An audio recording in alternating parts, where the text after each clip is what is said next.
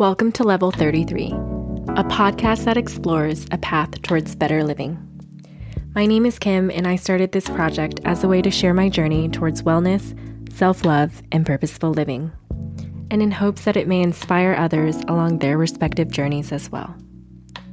Follow along as I share lessons learned and continue to curate ideas that support the harmonization of mind, body, and soul.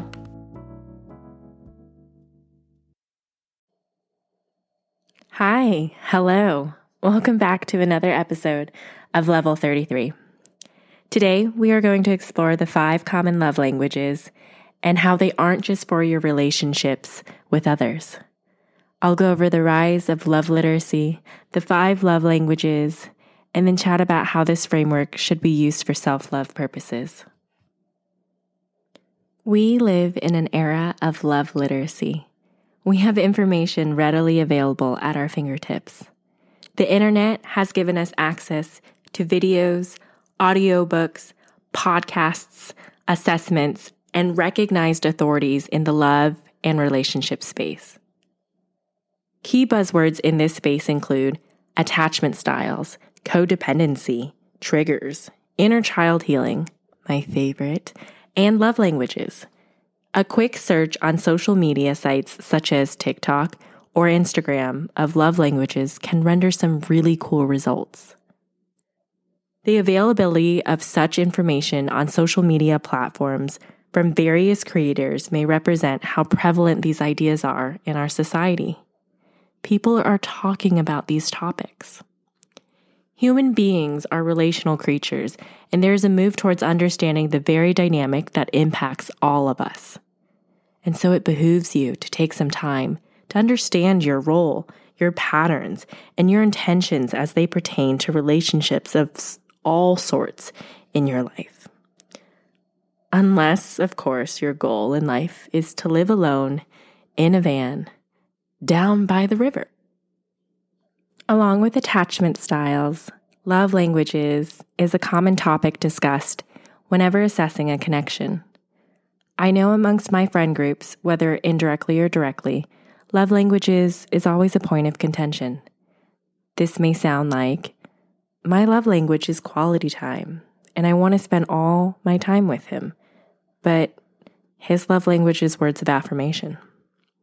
Or, I wish he would express his admiration more. After all, words of affirmation is my top love language. Or, I wish she would help me around the house more often.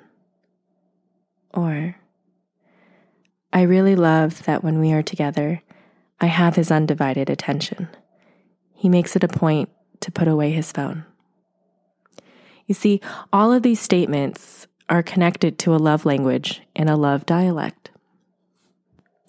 For those of you who may be unfamiliar with love languages, it is, at its core, a framework to speak and understand emotional love. The idea of love languages comes from the New York Times bestseller, The Five Love Languages The Secret to Love That Lasts by Gary Chapman, a marriage counselor. Chapman explains how humans all have emotional needs, and the top of those needs being the need for love and affection. In other words, the need to sense that we belong and are wanted. There are five love languages words of affirmation, acts of service, quality time, physical touch, and gifts. The idea is we give others love in those five modalities so that they can understand and receive. Like if your love language is quality time, you really feel loved when your partner gives you their undivided attention when spending time with you. Or you feel really loved when they want to share an activity that you enjoy. Chapman then goes on to discuss the love tank theory. Under this theory, humans all have an emotional love tank waiting to be filled with love. And according to child psychologists, if a child's love tank is low, he or she will misbehave. In the realm of relationships, if your partner's love tank is low, this may manifest in ugly ways like a withdrawal of love, harsh words, misbehavior, and or criticalness. If maintaining emotional tanks can be likened to maintaining proper oil levels in a car, it would then make sense to ensure that such levels are always properly maintained. So, how do you go about doing that?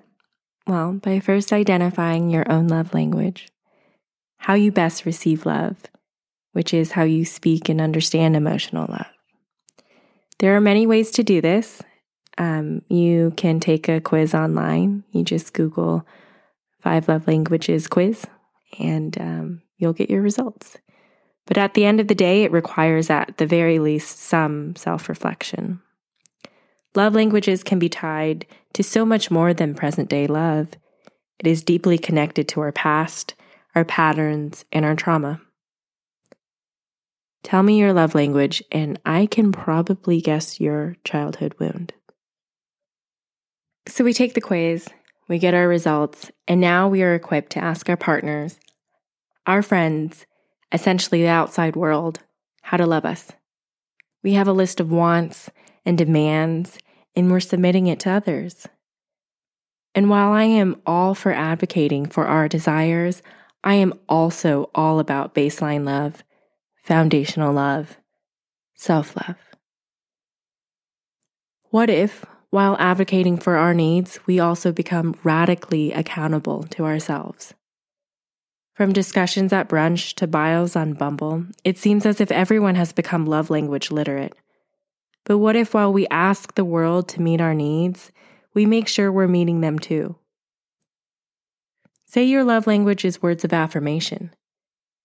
Well, have you audited your internal dialogue? Do you speak kindly to yourself? Do you practice self gratitude? Or say it's quality time? Do you carve out time to partake in activities that you find fulfilling? Have you even taken time to discover what these activities are? Yes, you should use love languages as a tool to help strengthen relationships with others, but it should also be used to strengthen your relationship to self.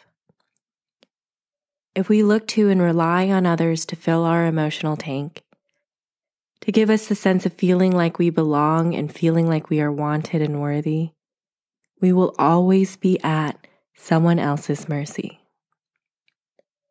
I say, fill your tank, maintain your tank, and then let others add to your tank. And with that, I hope this episode inspires you to become curious curious about your love language, your patterns, your history, your past, about how it can be used as a tool to strengthen existing relationships with others and with self. Perhaps you take the online quiz and the results hint at some things you may want to give to yourself. I hope you examine your love language and be brutally honest in asking yourself if you're loving yourself in your primary love language. As always, thanks for joining me here at Level 33. If you enjoyed this topic, I implore you to read Gary Chapman's The Five Languages of Love The Secret to Love That Lasts. Or alternatively, explore the hashtag love languages on your preferred social media platform.